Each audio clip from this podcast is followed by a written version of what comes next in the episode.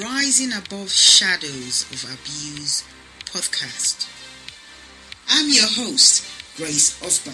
Thank you for joining me on this exciting journey. Welcome to today's episode centered around the current libel case between Arron Banks and Carole Cadwalladr.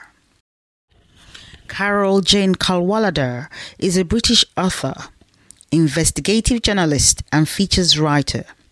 She's a features writer for The Observer and formerly worked at the Daily Telegraph. Cadwalladr rose to international prominence in 2018 when she exposed the Facebook Cambridge Analytica data scandal. She's a Nobel winner. She's quoted We journalists are the defense line between dictatorship and war. This was on the 4th of December 2021. Mary Fitzgerald states on the 13th of January 2022 We pretend Britain is a beacon of press freedom. So why is Carole Cadwalladr having to risk bankruptcy to defend her reporting? Arron Banks initiated a libel case against Carol Cadwalladr on 12th of July 2019 for claiming that he had lied about his relationship with the Russian government, notably in her TED talk. Seven press freedom groups joined forces to express their alarm at the lawsuit, calling on the British government to defend public interest journalism.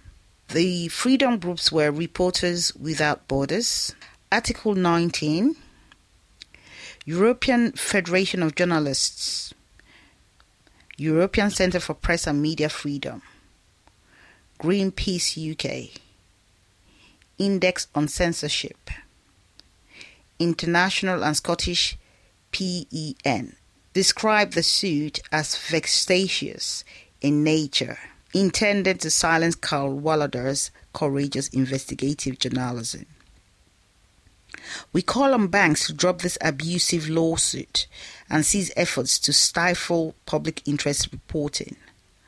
The letter described the case as so called SLAPP suit, strategic litigation against public participation. The organizations commented on the unusual step of suing Cadwalladr as an individual journalist. We note with concern the abusive approach Banks has taken in targeting Cadwalladr as an individual on the basis of comments she made orally, including a single sentence in a TED talk and on Twitter, rather than similar reporting that had been published in the Guardian newspapers. In January 2020, Banks dropped two elements of his action. However, the judge concluded that, in context, the TED Talk and the related tweet meant that on more than one occasion, Mr. Banks told untruths about a secret relationship he had had with the Russian government in relation to the acceptance of foreign funding of electoral campaigns in breach of the law on such funding. The judge had earlier cautioned that broadcast and public speeches should not be interpreted as though they were formal written texts, and emphasized that the ordinary reader or listener would not minutely analyze possible interpretations of words like a libel lawyer.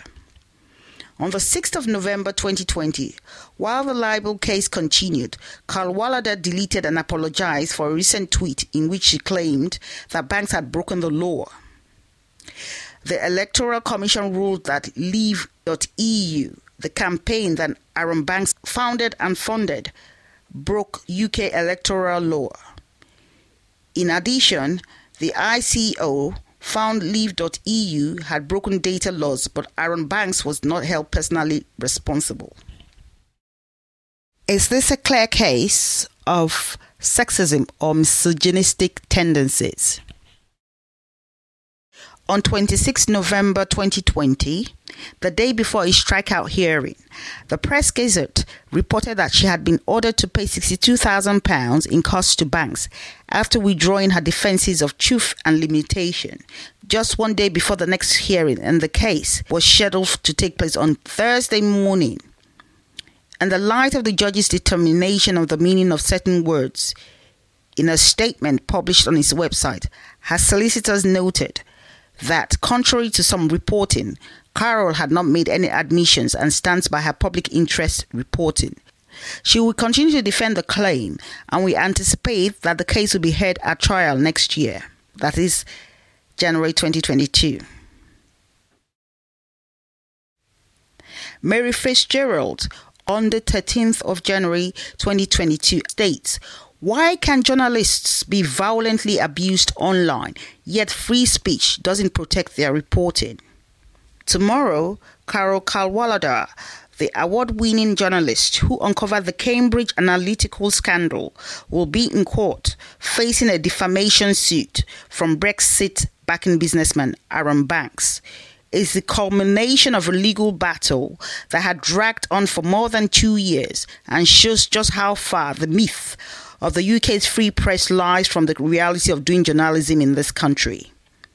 Banks is suing Cadwalladr because she said in a 2019 TED Talk and a subsequent tweet that the Brexit donor had lied about his covert relationship with the Russian government.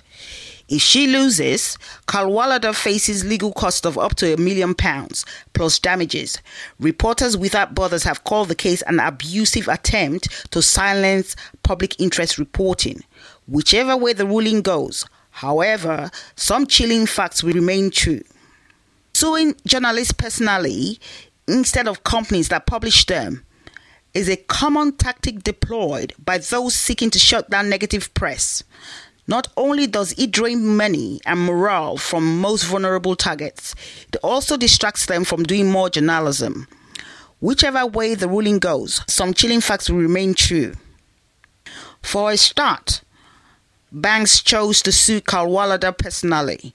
He has not sued the far better resourced Guardian Media Group, which published her reporting for years, nor TED, which hosted her talk nor the many large media outlets, including the BBC and NPR, where she made similar allegations.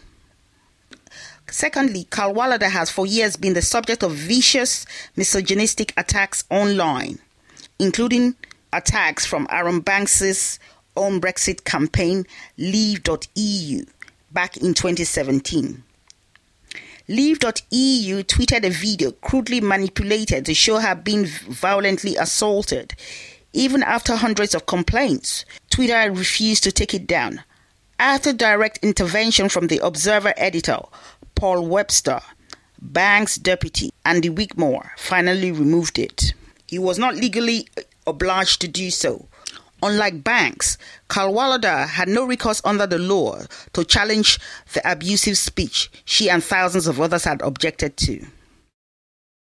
Most of the British press has shown Cadwalladr a stunning lack of professional solidarity.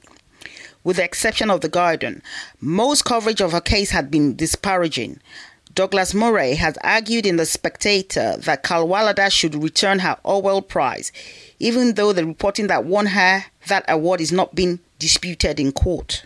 Guido Fawkes had taken an obsessive interest in Cadwalladr's alleged conspiracy theories. Former BBC and GB News frontman Andrew Neil had previously disparaged her as a mad cat woman. Among the many large outlets that followed her reporting for years, including the Sunday Times, the Financial Times, the BBC, and the Channel 4, there had largely been silence about her case. Shouldn't journalists in the UK be demanding better? Why aren't they? Boris Johnson said as a foreign secretary in 2017 freedom of expression is a universal human right, and a free press underpins that right. Johnson was in Washington extolling the virtues of a free media again last month. But the truth is, the world's kleptocrats and oligarchs routinely use our courts to bully and silence journalists, and we do almost nothing to stop them. In the words of journalist Nick Cohen, our legal system has become a playground for bullies. Charlotte Tobitt states Prominent Brexit donor Arron Banks' libel case against journalist Carole Cadwalladr should be a concern to anyone who cares about freedom of speech in this country. However, millionaire businessman Banks, who made the UK's biggest ever single political donation ahead of the Brexit referendum, insisted the case was not a vexatious or bullying SLAPP suit. Banks is suing Cadwalladr, a freelance journalist who had frequently worked for The Observer, over one sentence of a TED talk and one tweet. It had culminated in a trial. Cadwalladr said in April 2019 TED talk, which was primarily about Facebook's role in the Brexit referendum. And I'm not even going to go into the lies that Arron Banks has told about his covert relationship with the Russian government. According to Banks' legal team, the talk had been viewed around 5.3 million times. A tweet posted two months later saw Cadwalladr repeat the same allegation and encourage people to watch the TED Talk as she revealed Banks' intention of legal action to her followers. Banks' case has repeatedly been described by Cadwalladr, her allies, and numerous press freedom and free expression groups as a SLAPP case. SLAPP strategic lawsuit against public participation, meaning a libel action brought with the intention of silencing its target. Gavin Millar, QC, representing Cadwalladr, told the High Court the case was a concern to us and should be to anyone who cares about freedom of speech in this country. He added that Cadwalladr, who had had to crowd-fund hundreds of thousands of pounds to defend the case, as she fears it will make her bankrupt, believes Banks's action was designed to stymie her investigations about him and make other investigative journalists weary about continuing theirs. As the trial began, 17 groups, including Reporters Without Borders, the Committee to Protect Journalists, and Index on Censorship, put out a joint statement saying the case was aimed at intimidating and silencing Cadwalladr. I quote, we unreservedly reiterate our support for Cadwalladr as she continues to defend her public interest work, they said.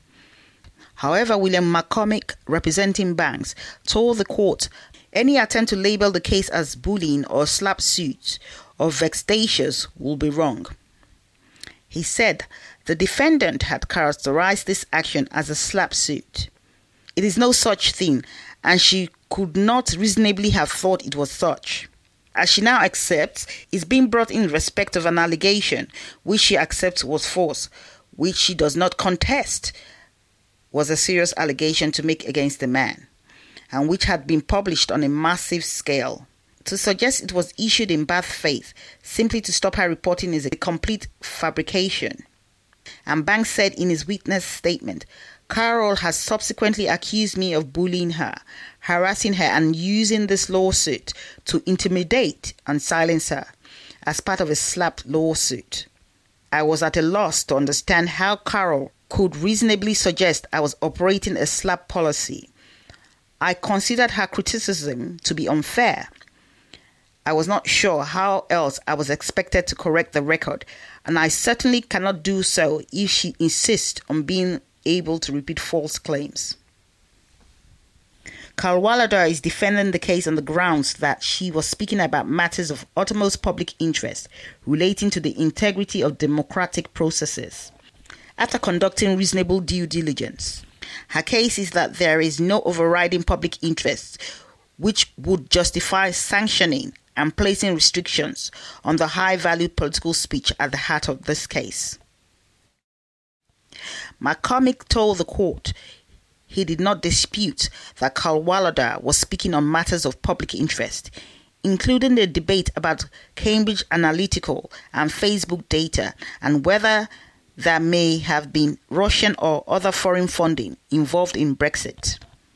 But he said the defense did not mean a journalist can say, I quote, I'm entitled to say effectively what I like, and the court should not prevent me from repeating it.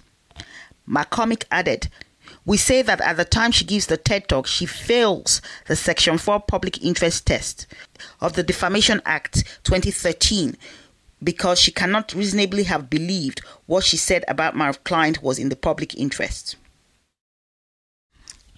Mr. Arron Banks claimed in his witness statement that the allegations affected his business dealings.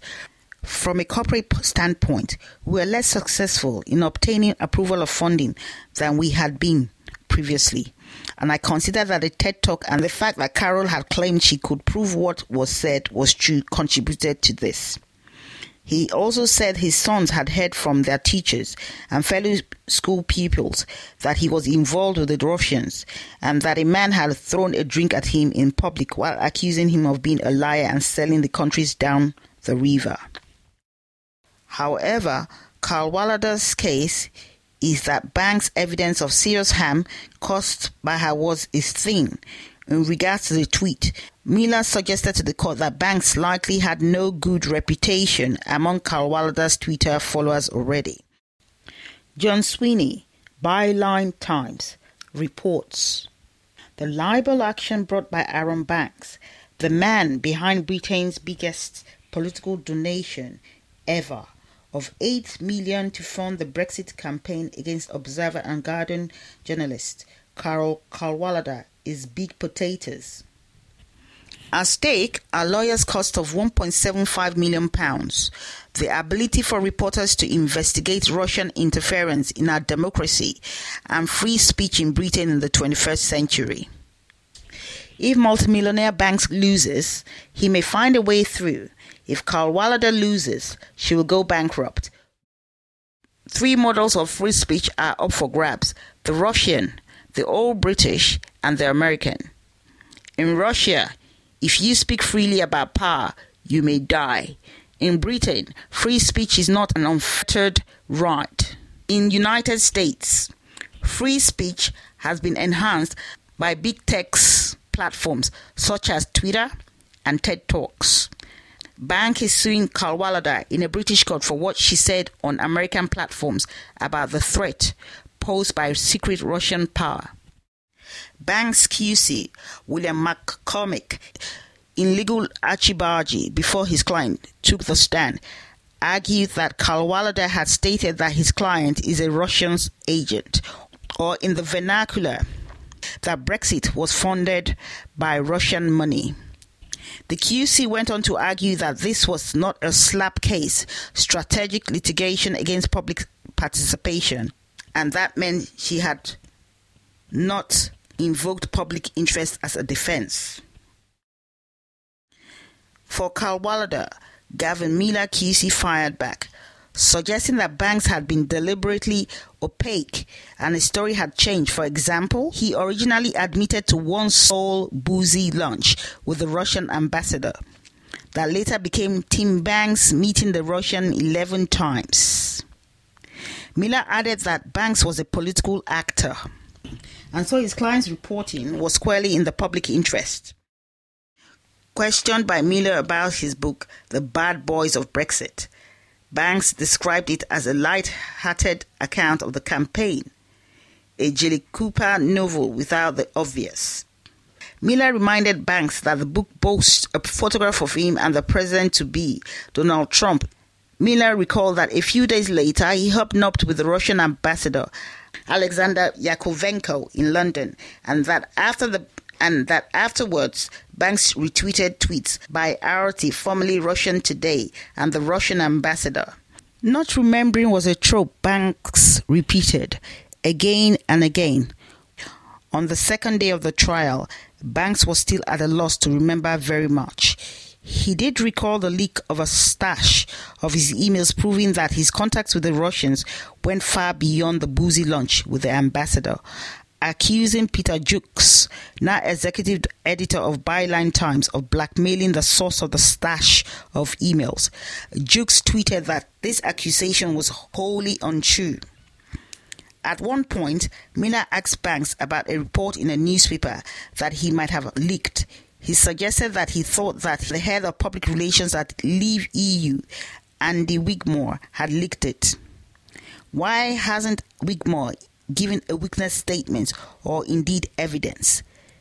Millar persisted. I don't know, said Banks. When Carole Cadwalladr was cross examined that afternoon by Banks QC, William McCormick The strategy of the plaintiff's lawyers became plain. The goal is to undermine Cadwalladr's integrity. I have never thought Mr. Banks is a Russian spy or similar, Cadwalladr told McCormick. I thought he might have been used and exploited by the Russian government. She also said she had never maintained that Banks accepted any money directly or indirectly from the Russian government. Cadwalladr claimed Mr. Banks only takes legal action against those who find it difficult to defend themselves. The case and defense of journalistic free speech in Britain continues.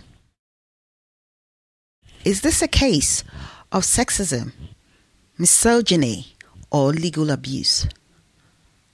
Listeners, decide.